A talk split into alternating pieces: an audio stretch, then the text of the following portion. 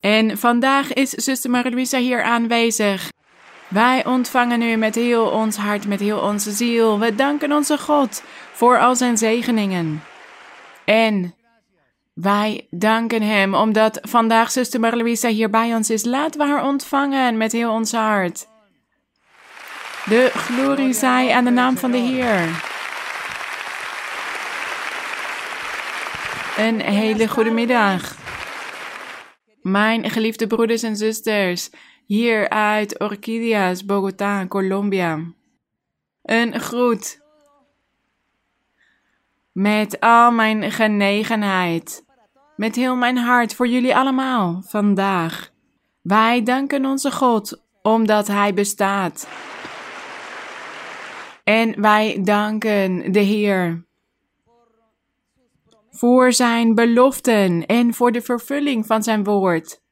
Want zoals we in de psalmen kunnen lezen, zijn de beloften van God betrouwbaar en waarachtig en zijn barmhartigheid is tot in alle eeuwigheid. Jullie kunnen hem aan plaats nemen. Ik weet dat jullie net al een Bijbelstudie hebben gezien en jullie hebben vast vele vragen. Vele vragen. Dus we gaan vandaag de tijd goed benutten zodat jullie vragen kunnen stellen. Maar voordat wij met de vragen verder gaan, laten we eerst de Bijbel openen in 1 Petrus hoofdstuk 3. De kinderen mogen hier op de traptreding komen zitten. Of nog dichter bij mij, dat mag ook.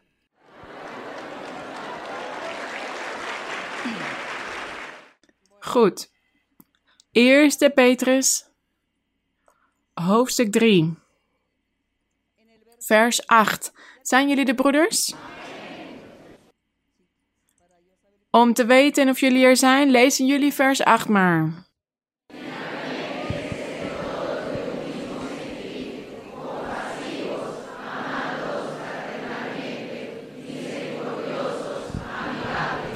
Goed, dit zijn raadgevingen van de apostel Petrus. In de voorgaande hoofdstukken vinden we ook raad om een goed oprecht leven te leiden voor onze God.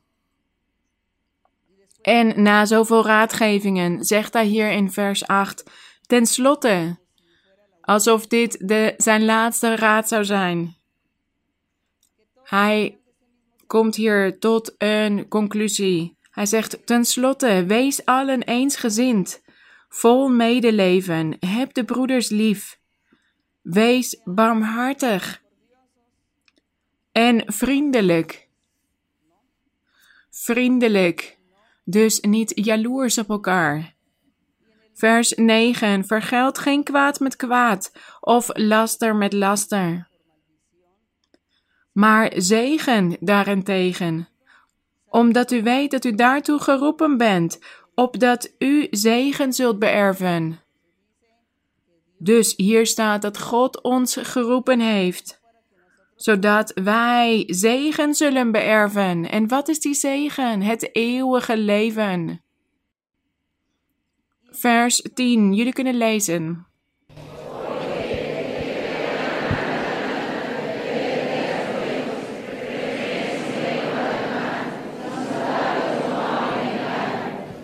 Goed, ik hoop dat elke keer dat wij de Bijbel lezen, dat wij deze raadgevingen allemaal in acht nemen. Hier staat wie het leven wil liefhebben en goede dagen wil zien. Dus degene die overwinningen wil zien in zijn persoonlijke leven. Dan moeten we leren, hier staat, om onze tong te weerhouden van het kwaad. Dus we moeten niet kwaad spreken, niemand kwaad doen, niemand bedriegen.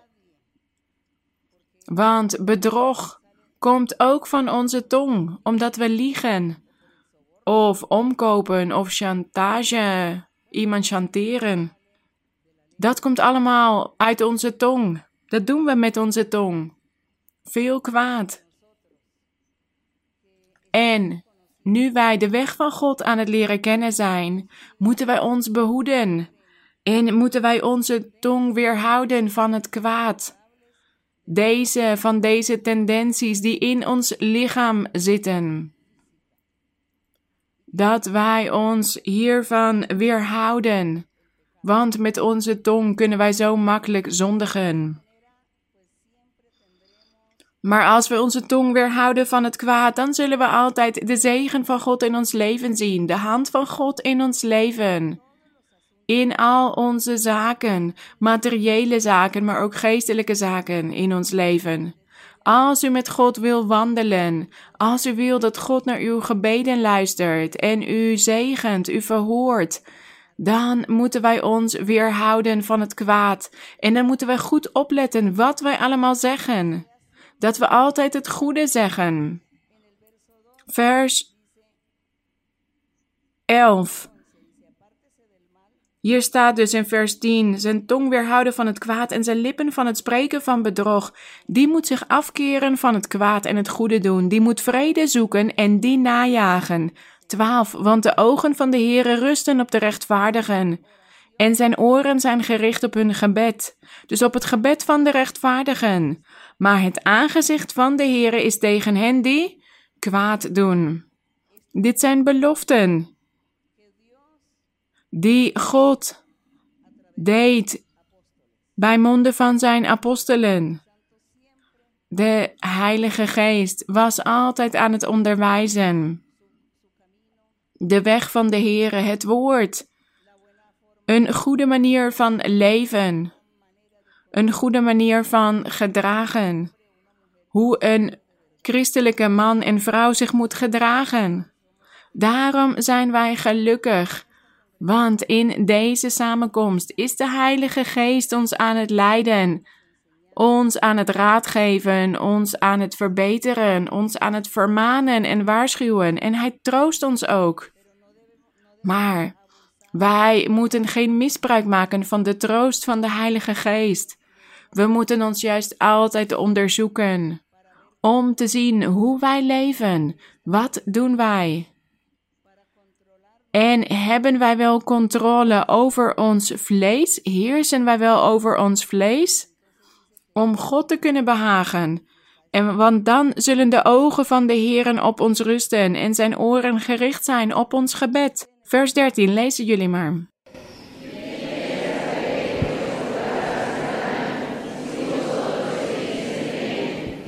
En dit is een waarheid. Hier staat: Wie is het die u kwaad zal doen? Als u navolgers bent van het goede. Als wij het goede doen, dan zal God met ons zijn. Dan zal Hij ons beschermen tegen het gevaar, tegen onze vijand. Dan zal God ons altijd beschermen van de aanvallen van het kwaad. Hij zal ons beschermen tegen de kwade dag, maar daarvoor moeten we wel goed leven in de ogen van de Heere. Vers 14. Maar als u ook zou moeten lijden vanwege de gerechtigheid. Dus als er een verzoeking komt, een kwade dag, omdat wij op de rechte weg van de Heer lopen, omdat wij dit evangelie willen volgen, het ware evangelie, hier staat, dan bent u zalig. Dit zegt de Heer. Dus wij lijden vanwege de Heer. Dus mogen ons lijden, onze verzoekingen, mogen zij niet zijn vanwege onze zonde, maar juist omdat we goede dingen doen voor onze God. En dat noemen we dan beproevingen of de jaloezie van de vijand die ons dan kwaad wil doen als wij het goede doen. Maar God zal ons dan altijd bijstaan. Hij zal ons helpen. Daarom staat hier, dan bent u zalig. Lezen jullie vers 15.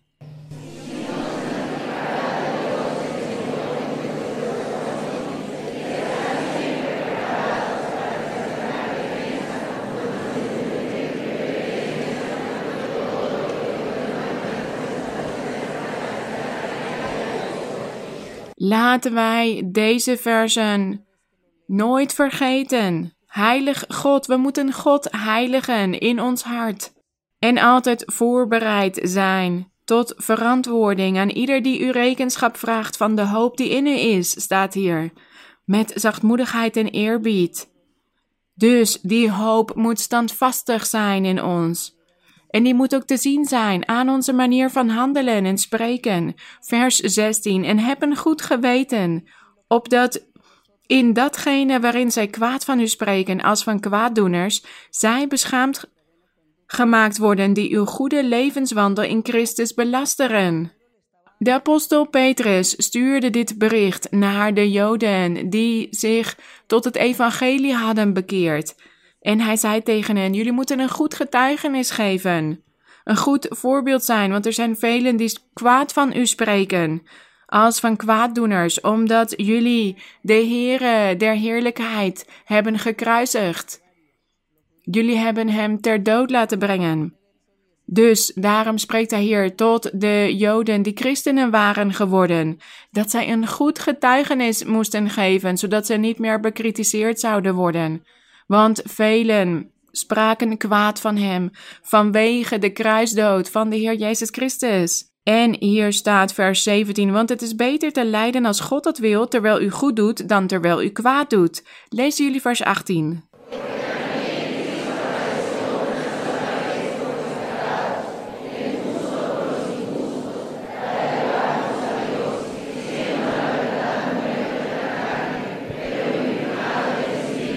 Dus hier staat dat de Heer gestorven was, ter dood gebracht in het vlees, maar levend gemaakt was door de geest. Vers 19, door wie hij ook, dus door de geest, toen hij heen ging, aan de geesten in de gevangenis gepredikt heeft. Namelijk aan hen die voorheen ongehoorzaam waren toen God in zijn geduld nog eenmaal wachtte in de dagen van Noach, terwijl de ark gebouwd werd, waarin weinigen, dat is acht, mensen behouden werden door het water heen. En we lezen hier dus dat de Heer Jezus Christus toen hij stierf op het kruis en voordat hij opstond uit de dood, is hij naar de geesten in de gevangenis gegaan. En dat waren diegenen, de mensen die voor de zondvloed op de aarde leefden. Degenen die in de zondvloed waren gestorven. Hij heeft hen het evangelie verkondigd. We weten niet of ze zich hebben bekeerd. Ik denk het wel, want als de Heer de moeite heeft gedaan om hen het evangelie te verkondigen, ook al waren ze al overleden, hij ging naar de geesten van die mensen die voor de zondvloed leefden. En hij heeft hen het evangelie verkondigd. En dat was de barmhartigheid van onze God, van onze Heer. En hier staat dus dat er maar acht mensen behouden werden door het water heen. Dat was Noach en zijn familie. En ze hadden water boven zich, dat was de regen, en water onder zich. Dat was al het water wat op de aarde stond. Dus zij waren bedekt met water, boven en onder. En dit was een tegenbeeld van de doop. De doop in water die we vandaag de dag in het evangelie van de Heer Jezus Christus kennen. Dus Noach werd op die manier gedoopt met zijn familie, gedoopt in water, want zij waren bedekt door water boven en onder. En dat is wat de apostel hier uitlegt, dat zij op die manier waren gedoopt in water, Noach en zijn familie. Vers 21, het tegenbeeld daarvan, de doop, behoudt nu ook ons, maar niet als een verwijderen van het vuil van het lichaam. Dus een persoon laat zich dopen in water, maar hij kan nog in zonde blijven leven. Want de doop zelf neemt de zonde niet uit het lichaam weg. Maar die persoon heeft wel een beslissing genomen om zich te laten dopen. En hij verwacht dat God een wonder gaat doen in zijn leven, hem gaat veranderen. Want dat was de belofte van de Heer. Dus de apostel zegt hier dat de doop in water niet het vuil van het lichaam verwijdert. Dus het neemt niet zomaar de zonde uit ons weg, maar het is als een vraag aan God van een goed geweten, staat hier. Door de opstanding van Jezus Christus. Dus de persoon neemt een beslissing en zegt: Ja, ik heb de kerk leren kennen, ik heb profetie ontvangen. God heeft mij ervan overtuigd dat Hij hier is. Ik wil deze weg volgen. Ik wil in deze kerk blijven. Ik wil de Bijbel lezen. En ik wil alles ontvangen wat de Heer mij in zijn profetie heeft beloofd.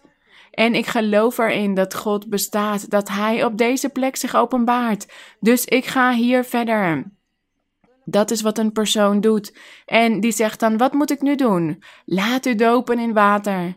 Ja, zegt die persoon, ik ga mij laten dopen in water, want ik wil deze weg blijven volgen en ik wacht erop dat God mij helpt om te veranderen, om mijn leven te beteren. Dat is die vraag aan God van een goed geweten. Vers 22, die aan de rechterhand van God is, opgevaren naar de hemel. Hier gaat het over Christus Jezus, terwijl de engelen, machten en krachten hem onderworpen zijn. De glorie zij aan de Heer. Dit is voor degenen die zeggen dat de Heer Jezus Christus een gewone mens is geweest, alleen een profeet. Hier staat dat aan hem de engelen, machten en krachten onderworpen zijn. Zowel geestelijke krachten als fysieke krachten. Alles is onderworpen aan hem. Hij regeert over alles en in allen. Dus wij voelen ons erg gelukkig omdat wij geloven in de Heer. Omdat wij in Hem hebben geloofd, omdat wij deze weg hebben gevonden, de weg van God, de waarheid. Wat een groot voorrecht. En mogen God ons helpen om deze zegeningen te waarderen, alles wat Hij ons geeft, alles wat Hij ons heeft gegeven. Daar danken wij Hem voor. Goed, laten we nu verder gaan met jullie vragen. Zuster Marluisa, goedemiddag. Ik heb een vraag in Marcus, het Evangelie volgens Marcus, hoofdstuk 3, vers 27. Hier gaat het over de godslastering van de schriftgeleerden. Dat zij zeiden dat de Heer Jezus Christus demonen in zich had. En in vers 27 staat: Niemand kan het huis van een sterke binnengaan en zijn huisraad roven, als hij niet eerst de sterke bindt, en dan kan hij zijn huis leegroven. Kunt u mij dit vers uitleggen, zuster? Ja, in vers 24 zei de Heer: Als een koninkrijk tegen zichzelf verdeeld is, kan dat koninkrijk niet standhouden. Want ze zeiden tegen de Heer: dat hij alles deed vanwege de demonen in hem. Maar hij zei: Hoe kunnen de demonen zonden vergeven? Hoe kunnen demonen nou goede dingen doen voor de mensen? Hoe kunnen zij wonderen verrichten? Verbitterdheid, ziekte, verdriet uit een mens weghalen. Hoe kan de Satan dit doen als hij juist kwaad wil doen en hij wil mensen laten lijden? Daarom zei de Heer dat een koninkrijk niet tegen zichzelf verdeeld kon zijn. Want hij zei: Ja, als ik alles doe vanwege de duivel in mij, dan is hij verdeeld, want ik ben goede dingen aan het doen. En de Satan doet slechte dingen, kwade dingen om de mensen te vernietigen. Dat is wat de Heer hier zei in dit onderricht. En daarom staat hier: Vers 26. En als de Satan tegen zichzelf opstaat en verdeeld is, kan hij niet stand houden. Maar is dit zijn einde? Dat is het einde van zijn koninkrijk. Vers 27. Niemand kan het huis van een sterke binnengaan en zijn huisraad roven, als hij niet eerst de sterke bindt. En dan kan hij zijn huis leegroven. Dus de Heer probeerde hier het logische te laten zien, zodat ze alles op een logische manier zouden begrijpen. Dat wat zij aan het zeggen waren over Hem, dat het niet logisch was, dat het niet zo kon zijn. Hij wilde hen de werkelijkheid laten zien. Hij zei: Analyseer, want een koninkrijk kan niet verdeeld zijn. De demonen, de Satan doet alleen maar slechte dingen. En ik doe juist goede dingen, weldaden. Dit zei hij tegen hen om hun ogen te openen.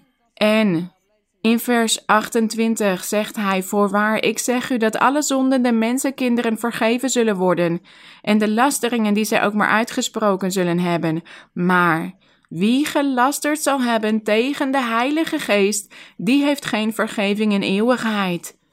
Dus niet in deze wereld, maar ook niet in de komende wereld. Dat zei hij omdat zij aan het lasteren waren tegen de Heilige Geest. Laten we verder gaan met een andere vraag. Goedemiddag, zuster. Welkom hier in de kerk van Orchidea's. Wij ontvangen u met veel genegenheid. Mijn vraag staat in Matthäus hoofdstuk 5, vers 27 en 28. Matthäus 5, 27, 28. Ja, zuster. Mag ik lezen? Ja, zuster. Vers 27, Matthäus 5. U hebt gehoord dat tegen het voorgeslacht gezegd is: U zult geen overspel plegen. Maar ik zeg u dat al wie naar een vrouw kijkt om haar te begeren, in zijn hart al overspel met haar gepleegd heeft. Hier in vers 28 staat mijn vraag. Want hier staat: Al wie naar een vrouw kijkt om haar te begeren, heeft al in zijn hart overspel met haar gepleegd. En zuster, in vers 27, we weten dat het hier over fysiek overspel gaat. En in vers 28 gaat het over overspel in het hart plegen. Zuster, op welke manier zien wij die zonde vandaag de dag in ons leven? Hoe schaadt dit ons geestelijk leven? Wat is het effect hiervan? Goed, het effect van de zonde is altijd hetzelfde. Dat verandert nooit. Gedenk dat de Heer altijd zei: behoed jullie. Behoed jullie voor slechte gedachten. En waar komen slechte gedachten uit voort? Uit ons hart. Dat is wat de Heer altijd zei. Uit het hart komen de slechte gedachten voort. Uit het hart komt overspel, moord, diefstal, voort. Alles komt uit het hart. Ook slechte gedachten. En de Heer was aan het onderwijzen dat een persoon niet alleen maar zondigt als hij een fysieke handeling begaat, maar ook door alleen het te bedenken en het te begeren en het te verlangen. Daarom staat hier: al wie naar een vrouw kijkt om haar te begeren. Dus hij verlangt haar. Hij kijkt naar haar, maar hij verlangt ook naar haar dan is die persoon al overspel aan het plegen in zijn hart en dan is hij God aan het beledigen. Want God kent onze gedachten. God kent ons allemaal. Hij kent ook onze intenties, onze bedoelingen. En daarom moeten wij zo behoedzaam zijn. En ons hiervoor behoeden. Dit is net als slechtheid, jaloezie, hebzucht.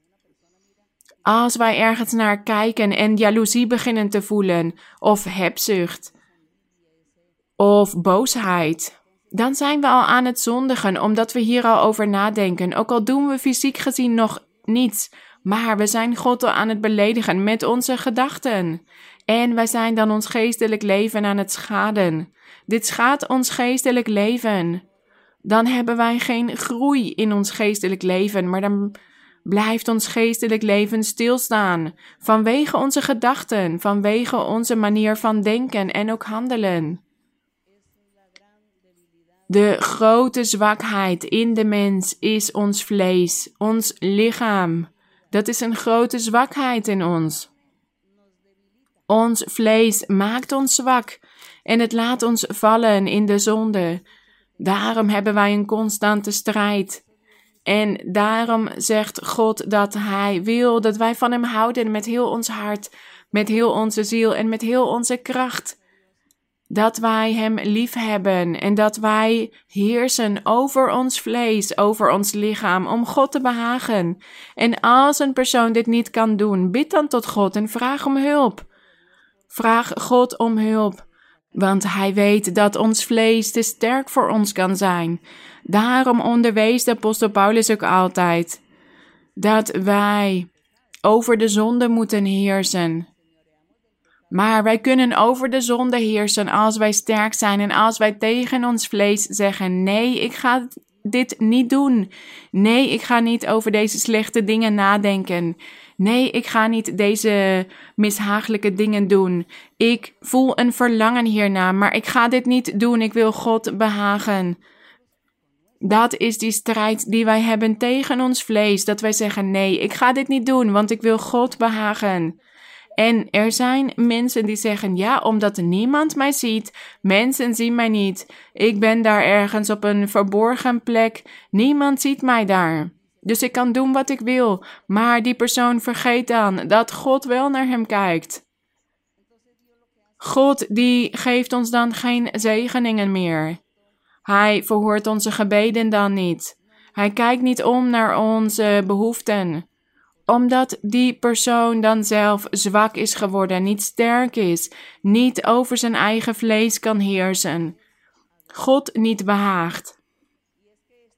En dit voorbeeld gaf de Heer wat betreft overspel, maar dit gaat dus over alle zonden, ook diefstal, moord, en alle andere zonden. We kunnen dit op een fysieke manier doen, maar we kunnen ook al zondigen als we hier alleen maar over nadenken. Als we slechte verlangens hebben, slechte gedachten jegens anderen. Goed, mogen God ons helpen. Mogen Hij ons helpen, want Hij heeft ons hier naartoe gebracht om ons volmaakt te maken, om ons een heilig leven te laten leiden. Dat we niet dat we geen huigelaars zijn. Wat is huigelarij? Is dat we net doen alsof dat ik net doe alsof ik aan het bidden ben. Ik zing tot God en ik heb de geestelijke gaven. Ik zoek God, maar binnenin mij, in mijn persoonlijke leven, zondig ik en leef ik slecht en bedrieg ik mensen om mij heen. Dat is huigelarij. En God ziet dat allemaal en daarom neemt Hij zegeningen af van die persoon. En die persoon zegt dan: Ik bid en ik bid, maar God verhoort mij niet. Ik heb moeilijkheden, moeilijke dagen en ik heb tot God gebeden, maar ik zie geen oplossingen. Ik zie geen uitweg. Waarom? Omdat die persoon God aan het falen is. Daar waar geen ander mens hem ziet, daar doet hij verkeerde dingen. Maar God ziet alles. Dat is het waar het hier over gaat. Laten we verder gaan. Zuster Marie-Louisa, Goedenavond, welkom hier in Orchideas. Zuster, ik wil graag een vraag stellen over iets wat een aantal broeders mij hebben gevraagd. En daarvoor wil ik graag lezen in het Evangelie volgens Marcus, hoofdstuk 11, vers 22 tot en met 24. Marcus 11, 22. En Jezus antwoordde en zei tegen hen: Heb geloof in God. Want voorwaar, ik zeg u, wie tegen deze berg zal zeggen, wordt opgeheven en in de zee geworpen, en niet zal twijfelen in zijn hart, maar zal geloven dat wat hij zegt gebeuren zal, het zal hem gebeuren wat hij zegt. Daarom zeg ik u, alles wat u biddend begeert, geloof dat u het ontvangen zult, en het zal u ten deel vallen. En de Heer zegt ook dat alles wat wij in zijn naam vragen, dat de Vader ons dat zal geven. En er zijn broeders die mij hebben gevraagd. Ze vertellen mij dat ze de doop met de Heilige Geest een aantal jaren geleden hebben ontvangen. En ze zien dat er in de kerk soms weinig mensen zijn die met de geestelijke gaven God dienen. En ze vragen mij dan: wat moet ik nog doen zodat ik ook God kan gaan dienen? En ik zeg dan tegen hen: ja, wellicht is God u nog aan het voorbereiden. En ik zeg ook tegen hen: soms waar we het meest op moeten wachten, dat waarderen wij meer als wij dat dan eindelijk ontvangen. Zo bijvoorbeeld het geestelijke. Maar soms worden deze broeders erg verdrietig en zien ze dat de tijd voorbij gaat. En ik zeg dan tegen hen: Ja, de Heer heeft vast iets moois voor jullie. Blijf doorgaan, blijf strijden, bezwijk niet. Raak niet ontmoedigd. En dit antwoord geef ik hen dan. Want deze dingen heb ik ook in de Bijbelstudies gehoord. Maar Wie beter dan u, de profetes van God, om een antwoord te geven op de vraag van deze broeders die graag God willen dienen met de geestelijke gaven en hier al heel lang op aan het wachten zijn. En ze zeggen dan: Wat ontbreekt mij nog? Wat moet ik nog doen? En ik zeg hen soms: Ja, doe meer moeite. Wijd jullie meer aan God, maar zuster, ik waardeer het als u ons een beter antwoord geeft. Want wie beter dan u, de profetes van God, mogen God u groot zegenen. Gracias. Wij moeten moeite doen om het geestelijke te zoeken. Maar we moeten ook aan een reeks van vereisten voldoen om het hart van God te raken. En dat God ons zegent zoals wij dit willen, met die geestelijke gaven. Zoals de broeder zegt, waar erg naar wordt verlangd. We moeten volharden, maar we moeten ook de Bijbel lezen. Eén keer en nog veel vaker. We moeten God overdenken. De Bijbel op een diepgaande manier lezen. In de Bijbel vinden we wat wij moeten doen en wat wij moeten nalaten. Hoe wij moeten leven. Doe dit, doe dit niet. Dat vinden wij in de Bijbel. En daarom lezen wij de Bijbel, om te weten wat God van ons wil. En dat is onze zoektocht. En wanneer we dan gaan bidden of wanneer we dan in een lofuitingsdienst zijn, dan gaan wij volharden in gebed en zeggen wij ook tegen de Heer: Heer, gaat u mij vandaag dopen met uw Heilige Geest? Gaat u mij vandaag geestelijke gaven geven? En we moeten volharden, we moeten zeker zijn van onszelf, zonder vrees, zonder angst, zonder verlegenheid, zonder twijfel. Maar altijd op een vurige manier het geestelijke zoeken. Maar we moeten dus ook ons eigen leven analyseren. Want als wij in zonde leven, als wij de zonde begaan in ons leven, dan zal God ons niet zegenen. Dus het zijn verschillende dingen waar we naar moeten kijken, veel vereisten waar wij aan moeten voldoen, om die zegeningen van God te ontvangen, die geestelijke weldaden van onze Heer. Ik weet nog dat ik er drie jaar over heb gedaan om de doop met de Heilige Geest te vinden, te ontvangen. Ik was toen, ik hoorde toen bij een evangelische gemeente. En in die gemeente mochten mensen wel in andere talen spreken, maar er mocht niet gesproken worden over de gave van profetie of over dromen of visioenen. Maar ik was dus wel op zoek naar de doop met de Heilige Geest, het spreken in andere talen. En die dienst was één keer in de week. En ik dacht elke keer: zal het vandaag zijn? Zal het volgende week zijn? En drie jaar lang gingen voorbij en ik zei: ja, dit is erg moeilijk. Ik denk dat ik ga overlijden en dat ik nooit de doop met de Heilige Geest ga ontvangen. Dus ik had dat vurige verlangen in mij om het geestelijke te ontvangen, maar tegelijkertijd was ik veel de Bijbel aan het lezen, om te kijken wat ik moest veranderen in mijzelf. Wat moest ik doen om God meer te behagen? Wat moest ik afleggen om God welgevallig te zijn? Dat was altijd mijn zoektocht. En ik zei: Ja, het is heel moeilijk om de dood met de Heilige Geest te ontvangen. Ik ga vast overlijden zonder dat ik het ontvang. Maar toen heeft de Heer mij verrast. En hoe mooi was dit? Maar ik vertel jullie dus: we moeten volharden. En dus ook willen veranderen. We moeten veranderen, want als God tegen ons zegt: leg die boosheid af, die jaloezie, die ruzies, die roddelpraat, die kritiek. Dat allemaal moeten we dan afleggen. We moeten God gehoorzaam zijn en naar niemand kijken met ogen vol jaloezie, vol trots, vol verwaandheid. Als u iets van dit in zich hebt, zeg dan tot God: Heer, ik denk dat ik kwade geesten in mij heb, die, die obstakels in mijn geestelijk leven zijn, want die zorgen ervoor dat ik niet het geestelijke van u kan ontvangen. Help mij om te veranderen, mijn Heer, bevrijd mij hiervan. Want als er zoveel kwade geesten in een persoon zijn, dan zorgt dit ervoor dat die persoon het geestelijke niet kan ontvangen. En dit is een belemmering, een obstakel hiervoor. En er zijn mensen die zeggen: Maar ik ben niet bij mijn gezonde verstand. Ik ben als een krankzinnige. Hoe kan God mij nou bevrijden? Ja, u kunt momenten hebben van helderheid. Vraag op die momenten God om barmhartigheid en God zal u bevrijden. God kijkt naar onze situatie, naar wat wij meemaken. Maar we moeten dus de weg van God leren. En erg oprecht zijn, erg eerlijk zijn. Met onszelf en ook met anderen.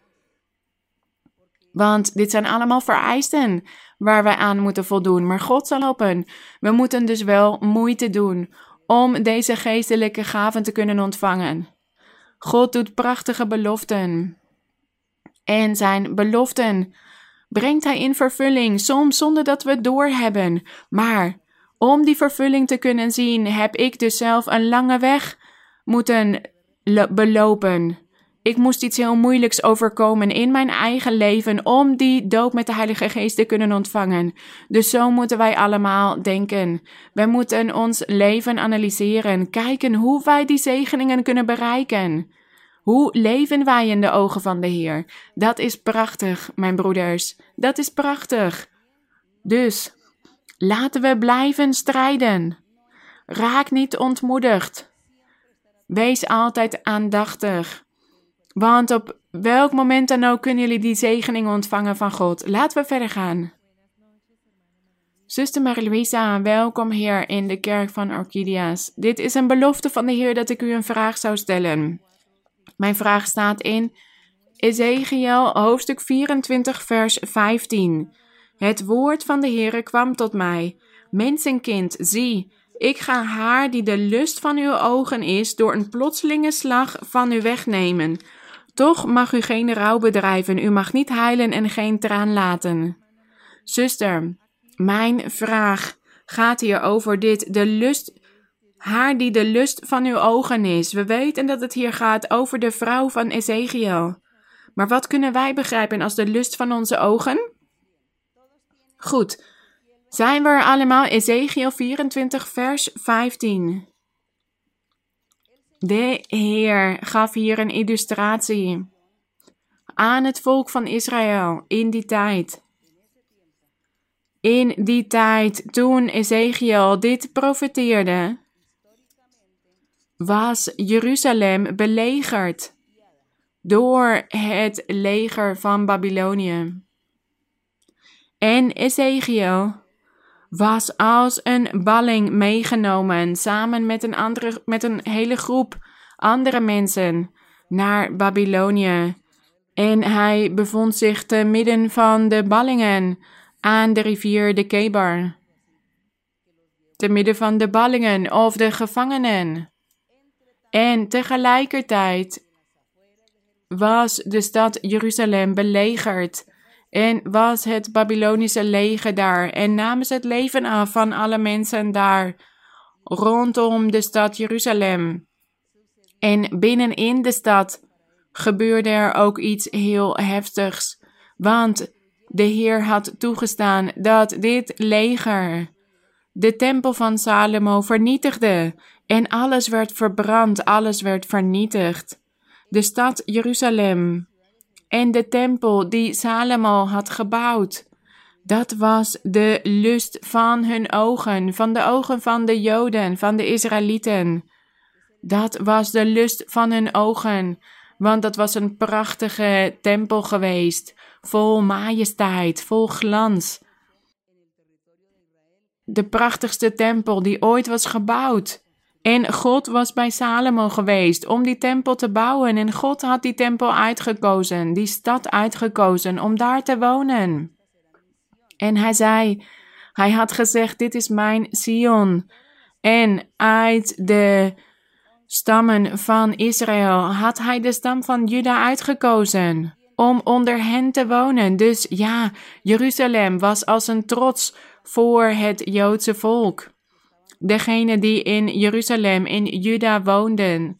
Zij voelden zich daar trots op dat God hen had uitgekozen. Maar alle heidense volken waren jaloers op hen geworden.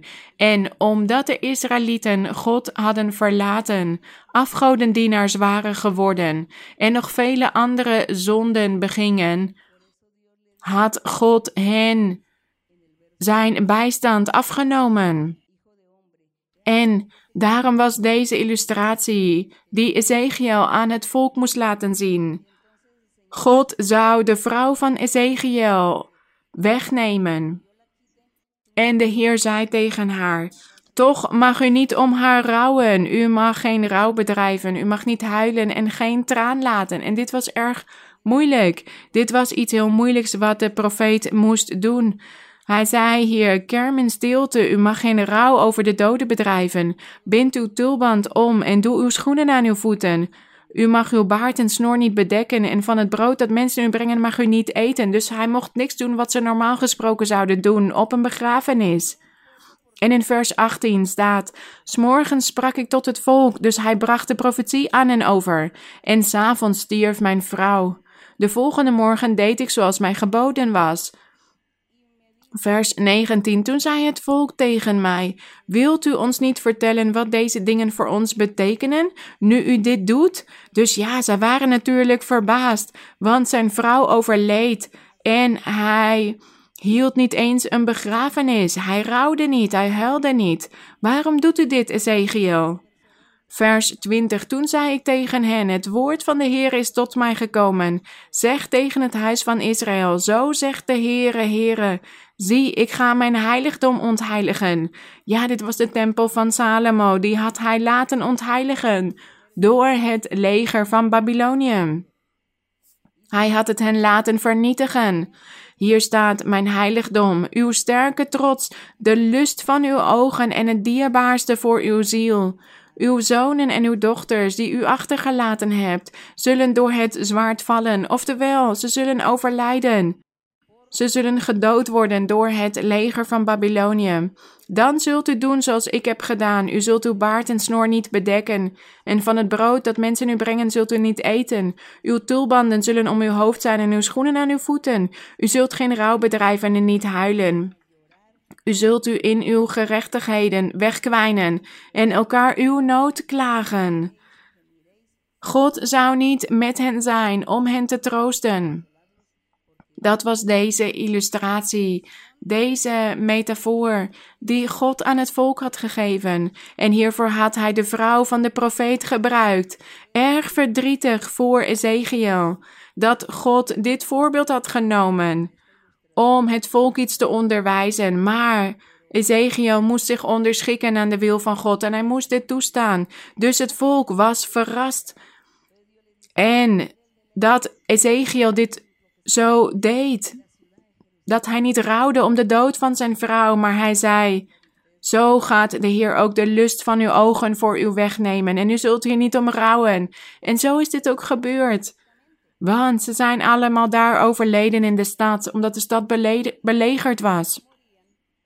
En die lichamen, de dode lichamen, die tot ontbinding overgingen, die zorgden voor pest in de stad en anderen overleden van de honger, en anderen die de stad uit konden vluchten, die overleden door het zwaard.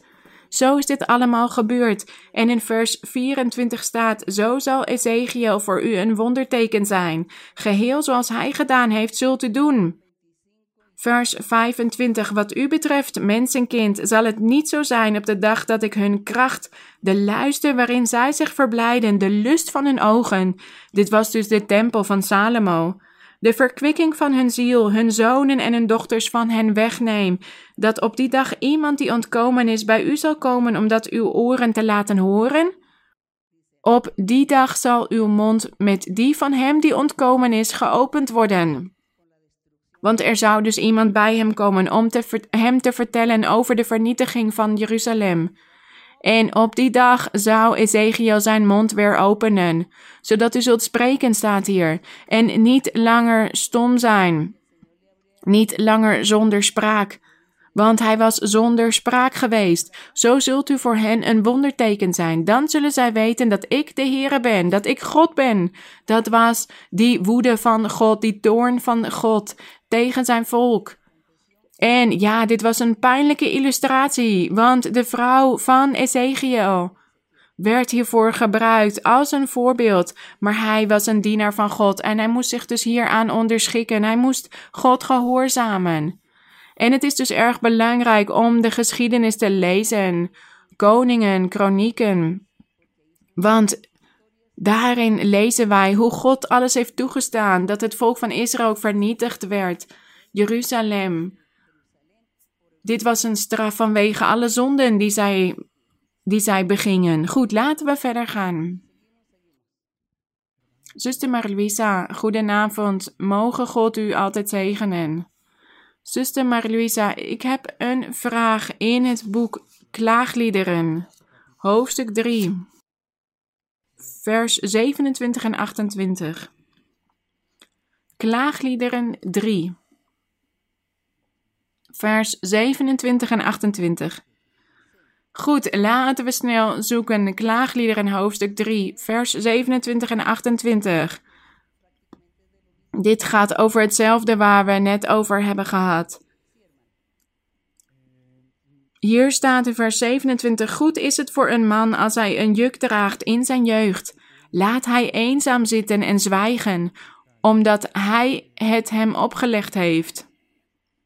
Zuster Marie-Louisa. Ik heb het voorrecht genoten dat ik sinds jongs af aan in de kerk ben. En God heeft me wel eens in profetie gezegd: Je hebt dingen gezien, maar je moet zwijgen. En goed, broeder, dat u dingen hebt gezien, maar wat voor dingen? Goede dingen, slechte dingen. Ja, goede dingen en slechte dingen.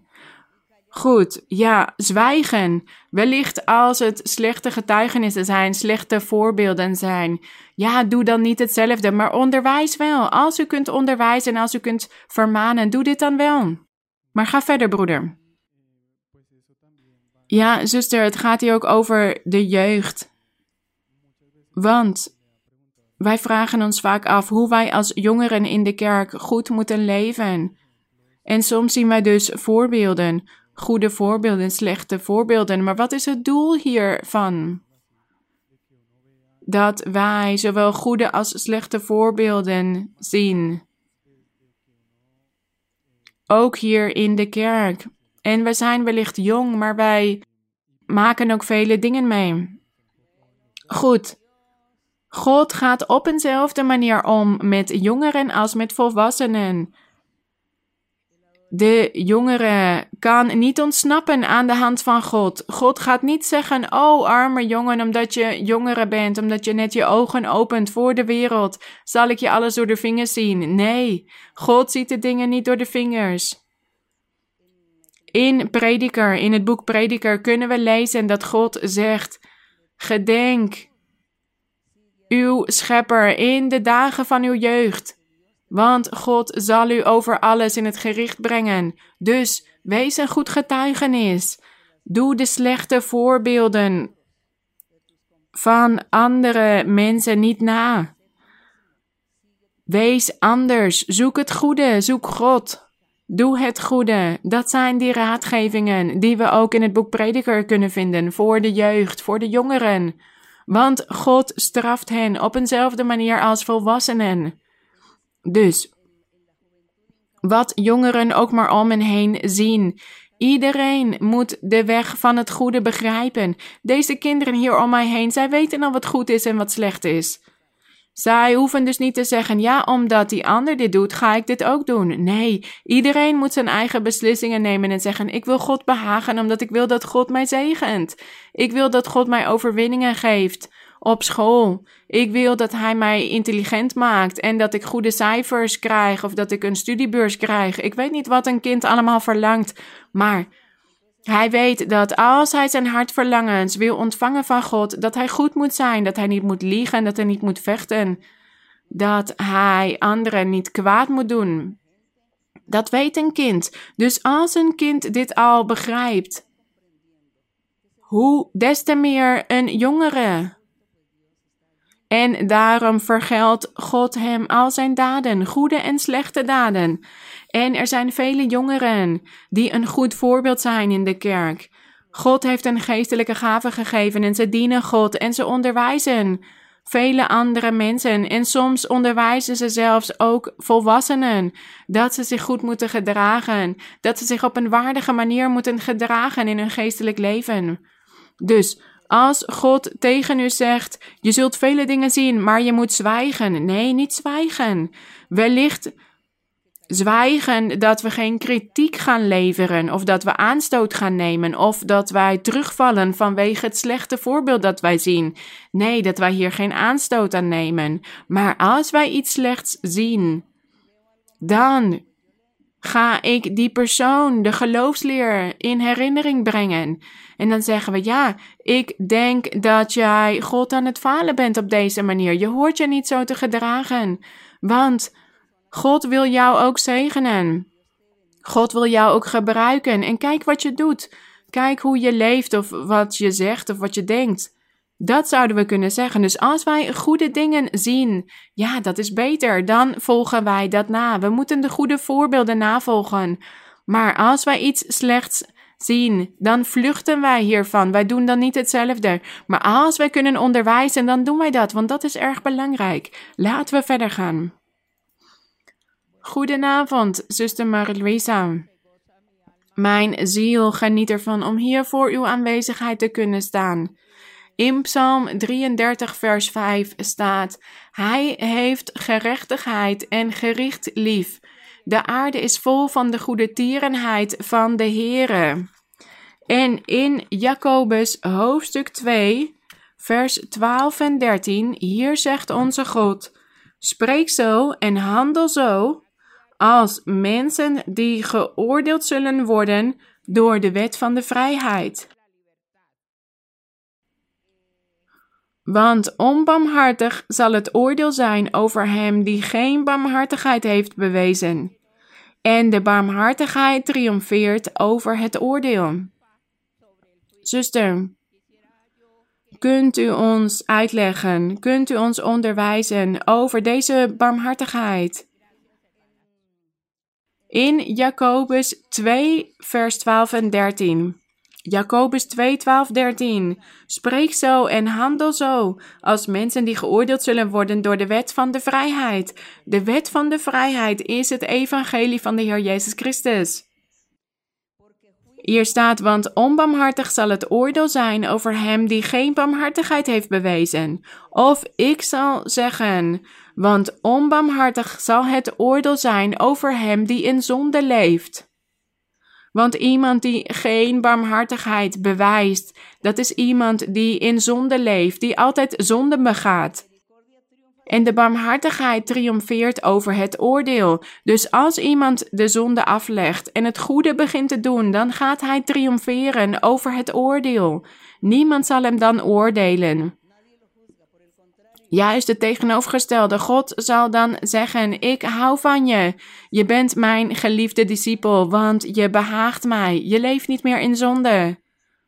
Dus dan zal ook de barmhartigheid van God over die persoon zijn. Maar als die persoon in zonde leeft, dan zal het oordeel onbarmhartig zijn, het oordeel over hem. Want als hij in zonde leeft, dan zal de Heer hem straffen. Dat is wat hier staat. Daarom moeten wij ons behoeden en, en het kwade afleggen, zodat God ons niet hoeft te straffen.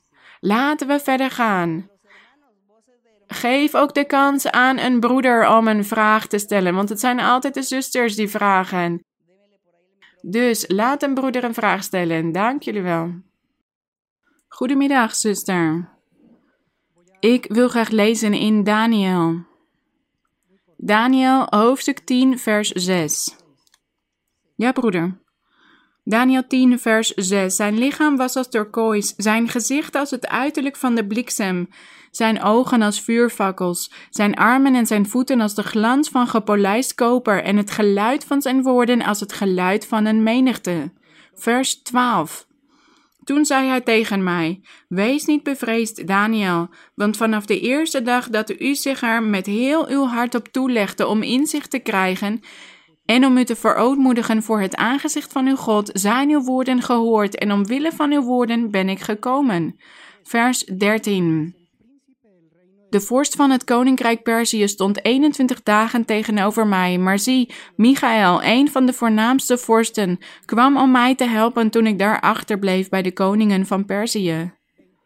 Vers 20. Toen zei hij: Weet u waarom ik naar u toe ben gekomen? Nu zal ik terugkeren om tegen de vorst van Perzië te strijden. En zodra ik vertrokken ben, zie, dan zal de vorst van Griekenland komen. En in Matthäus, toen de Heer verzocht werd door de duivel, hier staat Matthäus 4, vers 8. Opnieuw nam de duivel hem mee, nu naar een zeer hoge berg, en hij liet hem al de koninkrijken van de wereld zien met hun heerlijkheid, en zei tegen hem: Dit alles zal ik u geven als u knielt en mij aanbidt. En tenslotte in 1 Petrus hoofdstuk 3, waar we vandaag hebben gelezen, in vers 22, over dat de engelen, machten en krachten aan de Heer Jezus Christus onderworpen zijn.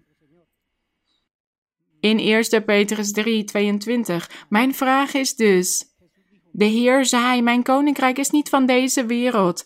Deze koninkrijken van, zijn van de duivel maar zijn onderschikt aan het koninkrijk van God. En hier in Daniel staat dat Daniel niet bevreesd moest zijn, dat de engel naar hem toe was gekomen, maar dat de vorst van het koninkrijk Perzië nog tegen hem zou strijden. Deze vorsten waren dit wereldse vorsten of geestelijke vorsten? Deze vorsten of deze wezens dit waren geesten, erg krachtige geesten. Dus geesten met een hoge rang, van een hoge rang. En die waren deze koningen ingegaan om over hen te heersen. Toen in de tijd van Daniel was het het Babylonische Rijk dat regeerde. En de duivel was dus de koning van Babylonië ingegaan om over hen over hem te heersen, zodat de koning van Babylonië de Israëlieten zou vernietigen. Maar na het koninkrijk van Babylonië kwamen andere koninkrijken van de Meden, van de Persen, van de Grieken. En al deze koningen werden beheerst door kwade geesten, erg sterke geesten, die hen aanzetten om tegen het volk van God te strijden. Het was een geestelijke strijd, maar ook een fysieke strijd. En hier zegt de Heer tegen hem dat hij nog met een andere vorst moest strijden. En dat er nog een andere vorst zou komen en dat er een engel was gekomen om hem te helpen. Dit was de Heer, hij sprak op deze manier, maar hij is krachtig, hij zou alles zelf kunnen doen, hoe hij dit wil op welk moment hij dit wil. Hij heeft geen hulp nodig, maar hij wilde zich op deze manier openbaren door middel van de vorsten en de koninkrijken, en dat de engel Michael hem te hulp was gekomen. Maar hij had dit niet nodig. God had ook de gebeden van Daniel niet nodig om te doen wat hij wilde doen met het volk van Israël. Om die strijd, hen die strijd te laten voeren. De ballingen bijvoorbeeld van het volk van Israël waren 70 jaar lang naar Babylonië meegenomen.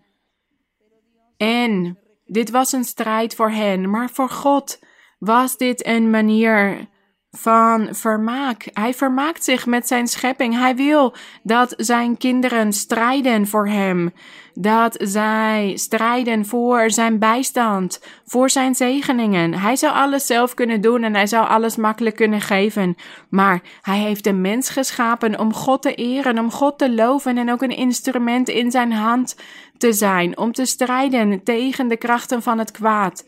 Dus deze koninkrijken, en dat hier staat dat deze engel hem kwam helpen. En dat er daarna nog andere koninkrijken zouden komen, zoals het koninkrijk van Griekenland. De duivel beheerste al deze koningen, al deze vorsten. En daarna kwam ook het Romeinse Rijk. En al die grote leiders die keizers van het Romeinse Rijk. Over hen heersten altijd kwade geesten en daarom streden zij tegen de kinderen van God, tegen het volk van God. En het was een fysieke strijd en ook een geestelijke strijd. Vandaag de dag voeren wij ook oorlog tegen geestelijke krachten, tegen de machten en de krachten in de lucht, tegen de duivel en zijn leger. Tegen hem moeten wij strijden. En dit is een oorlog. En het is ook fysiek en geestelijk.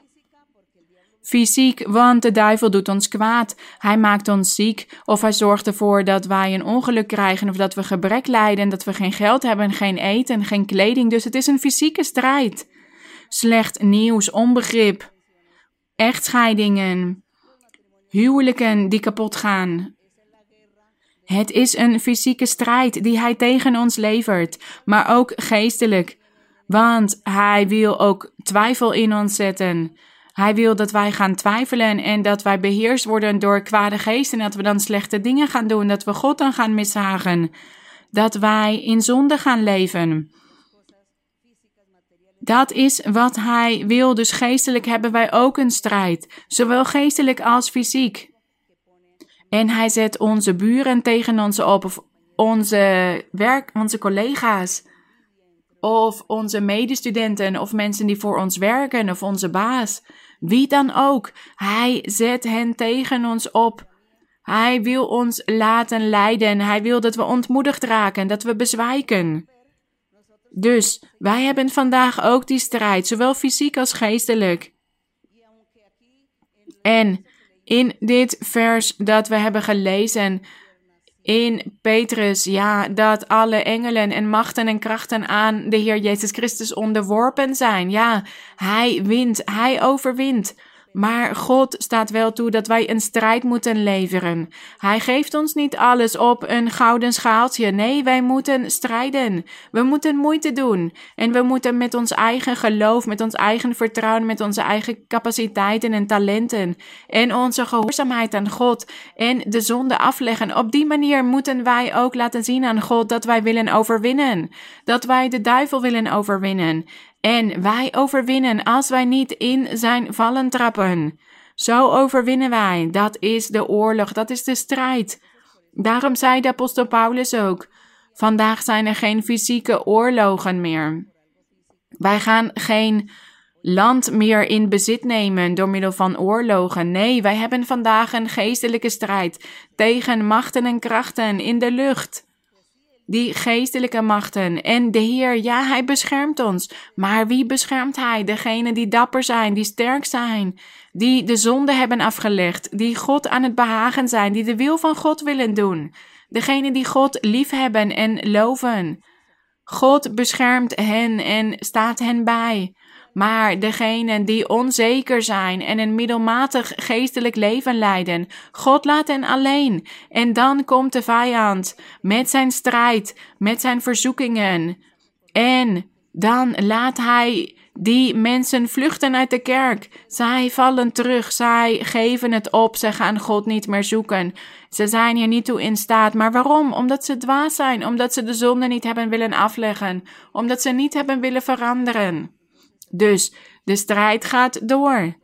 Wij hebben constant die strijd in ons leven, maar als wij de wil van God doen, dan zullen wij altijd overwinnen. Dan zullen wij altijd overwinnen. Dat is het. En wij danken de Heer. Ik dank de Heer, want wij zijn al 50 jaar lang aan het strijden tegen onze vijand, maar God staat ons bij en Hij heeft ons zijn beloften vervuld.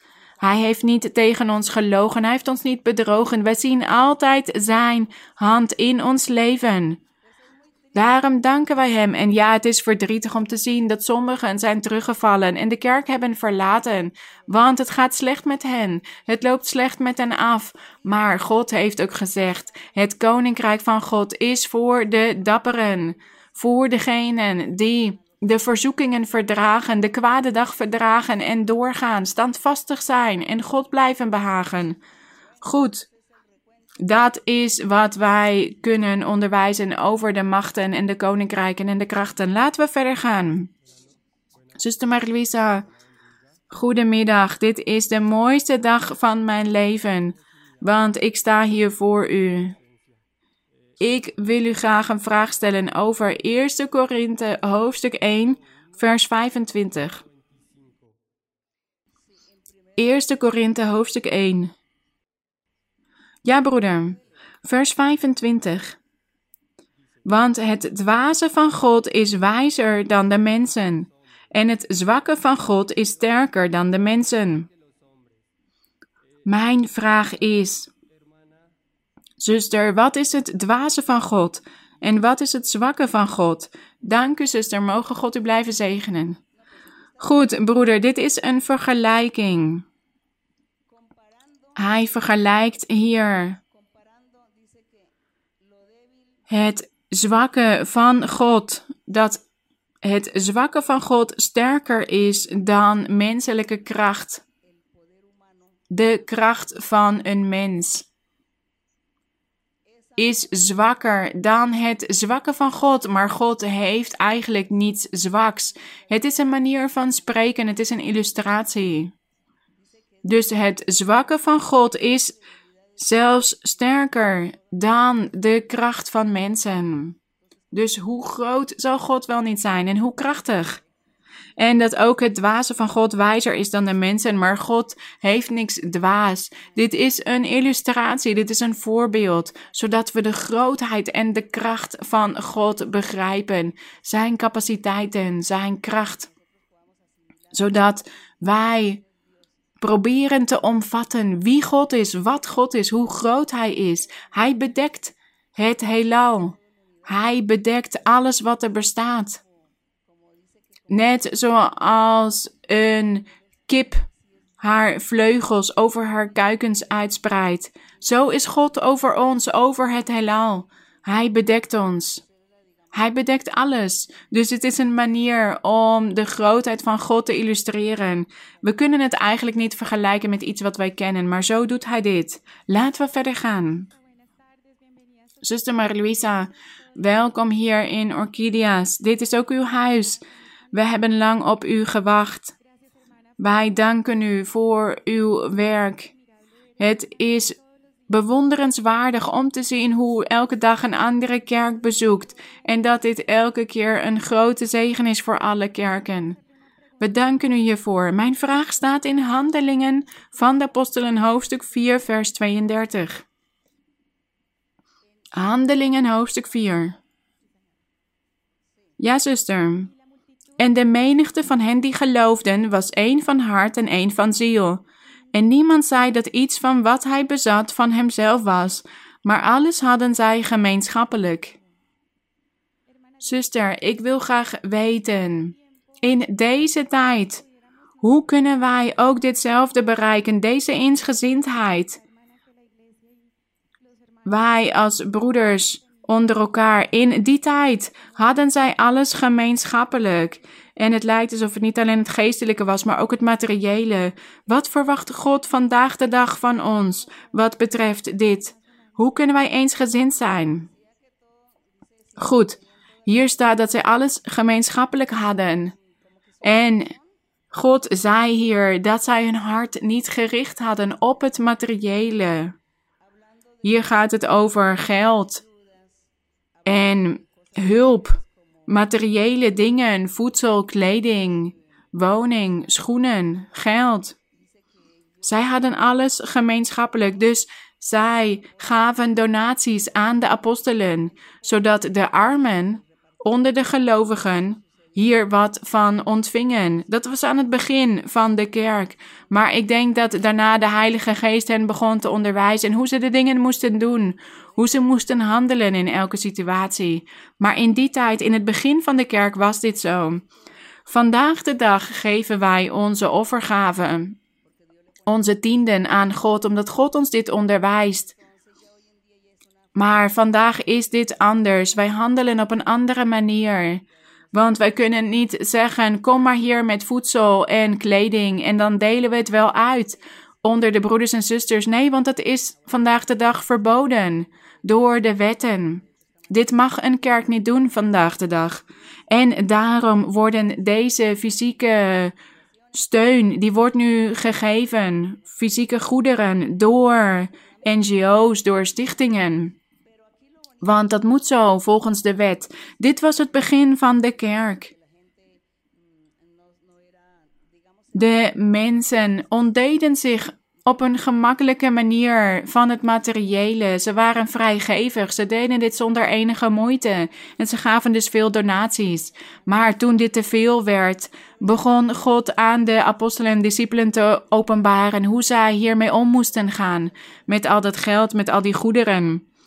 En we lezen ook ergens in de Bijbel dat de apostel Paulus zei: Iedereen die een donatie heeft, laat het maar in Jeruzalem totdat ik kom. Omdat het allemaal zoveel werd dat het systeem veranderd moest worden. Maar hier het mooie was hier dit vrijgevig hart van de mensen. En dat is vandaag de dag hetzelfde, dat we vrijgevig zijn, wanneer we dit kunnen, wanneer het kan. In die tijd waren er maar weinig mensen in de kerk, vandaag zijn we zoveel. En vandaag zijn er ook zoveel fysieke behoeften. In die tijd waren de, het was de man die ervoor moest zorgen dat er genoeg eten op tafel stond. Dit was een verplichting. Mannen waren hiertoe verplicht, maar vandaag de dag zien we een losbandigheid in de gezinnen, dat mannen onverantwoordelijk zijn en niet meer voor het eten zorgen, dat iedereen moet werken, zodat iedereen genoeg heeft. Dus het is niet alleen maar de man die vandaag de dag nog werkt, die ervoor zorgt dat er genoeg eten op tafel staat, maar vandaag de dag moet iedereen werken want het salaris is niet genoeg, want er is niet genoeg geld. En er zijn ook mensen die erg onverantwoordelijk zijn geworden. In die tijd, als er een onverantwoordelijke man was, dan werd hij gestenigd of naar de gevangenis gebracht. Hij was ten dode opgeschreven omdat hij onverantwoordelijk was en niet zijn gezin onderhield. Dat was de wet van Mozes, dat waren die wetten. En ook de heidenen hadden die wetten van de Joden overgenomen. Dus zo gingen zij daar in die tijd mee om. Ze moesten verantwoordelijk zijn. Ze moesten hun verplichtingen in hun gezin nakomen. Dus in die tijd zagen we niet wat we vandaag de dag zien. Vandaag de dag zien we dat er veel mannen en vrouwen onverantwoordelijk zijn wat betreft hun familie, hun kinderen, hun gezinsleden. Dus daarom moeten wij onderwezen worden door God om verantwoordelijk te zijn en al onze verplichtingen na te kunnen komen. Goed, laten we verder gaan. Er, zijn nog, er is nog tijd voor twee vragen. Goedenavond, zuster. Voor mij is het een grote eer om tot u te kunnen spreken. En het is een belofte van de Heer dat ik voor u zou staan om u een vraag te stellen. Dank u, zuster, voor deze kans. Ik heb een vraag in Matthäus 15. Matthäus, waar bent u aan het lezen? Matthäus 15. Matthäus 15, vers 4 en 5. Ja, zuster. God heeft immers geboden: eer uw vader en moeder. En wie vader of moeder vervloekt, moet zeker sterven. Maar u zegt: wie maar tegen vader of moeder zegt: het is bestemd als offergave, wat u van mij had kunnen krijgen, en zijn vader en moeder niet zal eren, met hem is het in orde. Zuster, mijn vraag. Ja, zuster, dit was voor die tijd. Dit was voor die tijd, voor de wet van Mozes. In de wet van Mozes zei de Heer dat vader en moeder geëerd moesten worden. En dit betekende dat ze hen moesten respecteren, van hen moesten houden en voor hen moesten zorgen totdat ze overleden. Tot op de dag van hun overlijden moest men voor hun ouders zorgen. Dat was hen eren. En wat zien wij vandaag de dag? Dat mensen hun ouders achterlaten, dat ze hen ergens naartoe brengen en dat ze hen vergeten, om maar door anderen verzorgd te worden. Maar in de tijd van de wet van Mozes als er iemand onverantwoordelijk was jegens zijn ouders, dan werd hij hiervoor gestraft. En er waren mensen die zeiden: Ja, ik ga mijn vader of moeder dit niet geven, maar wat ik mijn vader of moeder zou geven, dit breng ik beter naar de tempel als een offergave. aan God. Ik ga het aan de priester geven. En hij zal het mij vergeven dat ik mijn plicht jegens mijn ouders niet nakom. Dat is waar het hier over gaat. Hier zegt, maar u zegt, wie maar tegen vader of moeder zegt, het is bestemd als offergave, wat u van mij had kunnen krijgen, en zijn vader en moeder niet zal eren, met hem is het in orde. Maar dit was niet zo. Dit was niet zo. De Heer was het hier niet mee eens. En deze mensen gaven geen offergaven aan God en hielpen ook hun ouders niet. Dus ze hielpen hun ouders niet met het excuus dat ze het aan God zouden geven, maar ze gaven het helemaal niet aan God. En daarom zei de Heer tegen hen dat ze huigelaars waren. Hij onderwees de wet van Mozes aan het volk, want zij waren de wet van Mozes niet aan het vervullen. Maar als we het over vandaag de dag hebben, over het evangelie van de Heer Jezus Christus, onderwijst de Heilige Geest ons ook dat wij ook verantwoordelijk moeten zijn en barmhartig jegens onze ouders. Al onze verplichtingen, maar ook onze ouders. Die, wanneer ze niet meer kunnen werken, wanneer ze niet meer voor zichzelf kunnen zorgen, dat we voor hen moeten zorgen. Maar vandaag de dag zien we het tegenovergestelde gebeuren: dat de jeugd luiaard zijn geworden en dat ze erop wachten dat hun ouders hun pensioen ontvangen om van het pensioen van hun ouders te leven, omdat ze zelf niet willen werken. Dat is wat wij vandaag de dag zien, dat ze niet georganiseerd zijn, dat ze in wanorde leven, de jeugd van vandaag. Maar God onderwijst ons dat wij georganiseerd moeten zijn, onze plichten moeten nakomen, verantwoordelijk moeten zijn. Laat dit zo zijn. Goed, nog één vraag. Nog één vraag. Zuster Marie-Louisa, goedenavond. Dank u voor de kans. U bent prachtig. Uw manier van kleden is prachtig.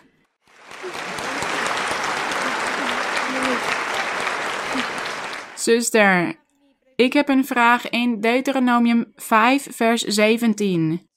Ja, zuster, hier staat: U zult niet doodslaan. En ik heb een vraag. Dit is een belofte van de Heer dat ik u dit zou mogen vragen. Want ik ben een dierenarts en soms moet ik beslissingen nemen en moet ik euthanasie toepassen op mijn patiënten. Maar u hebt het over dieren of mensen? Over dieren, zuster. Goed, omdat u zegt mijn patiënten. Ja, goed, de dieren. De dieren. Dus, zuster, ik denk soms, ja, ik ben niemand om deze beslissing te nemen om hun leven te beëindigen. Maar ik weet niet of dit slecht is. Goed, dit gebod, u zult niet doodslaan, hier gaat het over mensen. Dat wij geen mensen mogen doodslaan. En God heeft ook gezegd dat Hij bepaalde dieren aan de mens gaf om zich te voeden om zich hiermee te voeden. Daarom zijn er een aantal vele dieren op de aarde die zijn om de mens te voeden. En ja, daarvoor moeten wij die dieren opofferen om ze te kunnen eten. Maar er zijn ook dieren die wij als huisdieren hebben, dus die zijn niet voor ons onderhoud, maar dit zijn huisdieren. En er zijn ook andere dieren die gebruikt worden om te werken, een paard of een ezel om dingen te dragen. Maar we moeten dus barmhartig zijn met alle dieren. Maar als er een dier is dat ziek wordt of een ongeluk krijgt, dat hij pijn lijdt, ja, dan moeten wij hem opofferen, zijn leven beëindigen. Want dan heeft hij niks meer aan zijn leven als hij alleen maar pijn lijdt en niet meer beter kan worden. Dat is geen zonde in de ogen van God. Wat wel slecht is, dat wij agressief zijn jegens dieren, dat wij hen slecht behandelen. Daar houdt God niet van. Als wij ons laten leiden door boosheid of onbarmhartigheid, dat wij onbarmhartig zijn en dat wij dieren slecht behandelen. Nee, we moeten voorzichtig met hen zijn. We horen geen dier te schoppen of te slaan. Of met een stok te slaan of een steen op een dier te gooien. Nee, dat horen wij niet te doen. Want ja, het zijn dieren. Maar dat doet een kind van God niet. Een kind van God is barmhartig en houdt van alle wezens, zelfs van de planten, van groenten. van alles wat in de natuur bestaat. Dat is het. Mogen God ons de goede manier van leven onderwijzen. Wij danken onze Heer. Laten wij gaan staan en laten wij een koor gaan zingen. En wij gaan afscheid nemen van deze dienst. En we gaan ook tot God bidden. Om Hem om wonderen te vragen. Zijn openbaringen.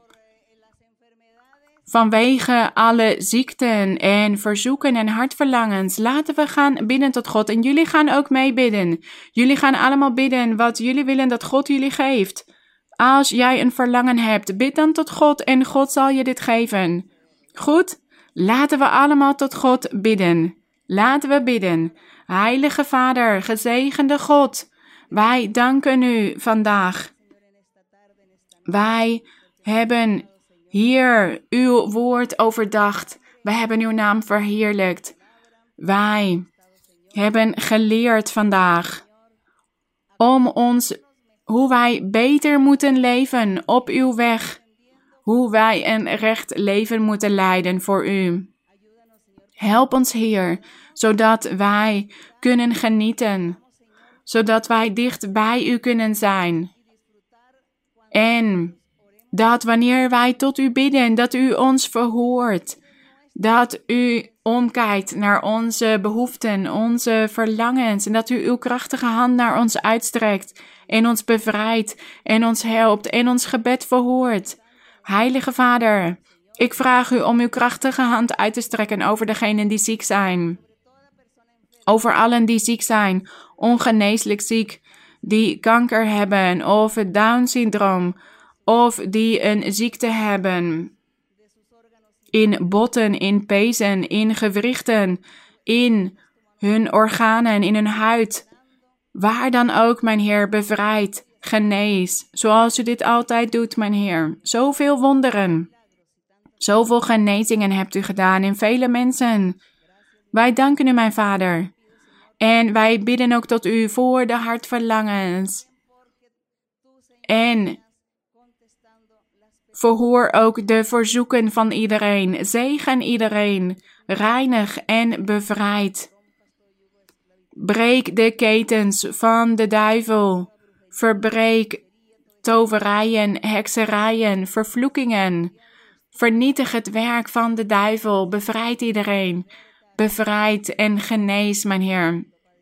In de heerlijke naam van Jezus Christus, uw geliefde Zoon. Amen. De glorie zij aan de Heer. De glorie zij aan onze God. De eer en de glorie zij aan onze God. De eer en de glorie zij aan onze Heer. Dank jullie wel, broeders. Mogen God jullie zegenen. Ik weet dat de Heer vele wonderen heeft verricht vandaag. Hij heeft jullie allemaal gezegend. Dus ontvang de zegen van God.